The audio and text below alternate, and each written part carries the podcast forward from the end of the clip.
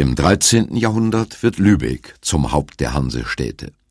Nach zwei Bränden lässt der Sachsenherzog Heinrich der Löwe die Stadt ein drittes Mal wieder aufbauen. Lübeck ist von nun an Bischofssitz.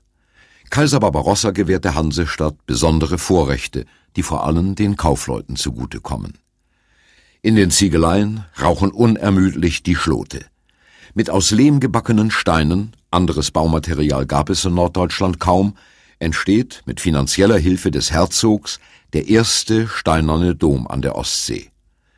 1220 ist er vorläufig fertig. Doch er bekommt Konkurrenz. Der Lübecker Stadtrat, das heißt vor allem die ortsansässigen Kaufleute, lassen eine neue Marienkirche bauen.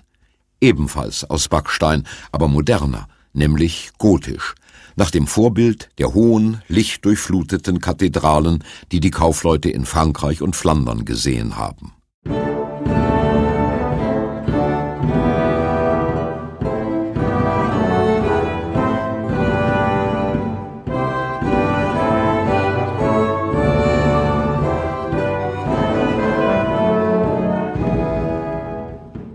Die Türme von St. Marien in Lübeck, der Kirche des Rates, waren im Gesamtbild des wohl ausgeglichenen Stadtbildes wohl der stolzeste und würdigste Ausdruck dessen, was diesen Männern vorschwebte.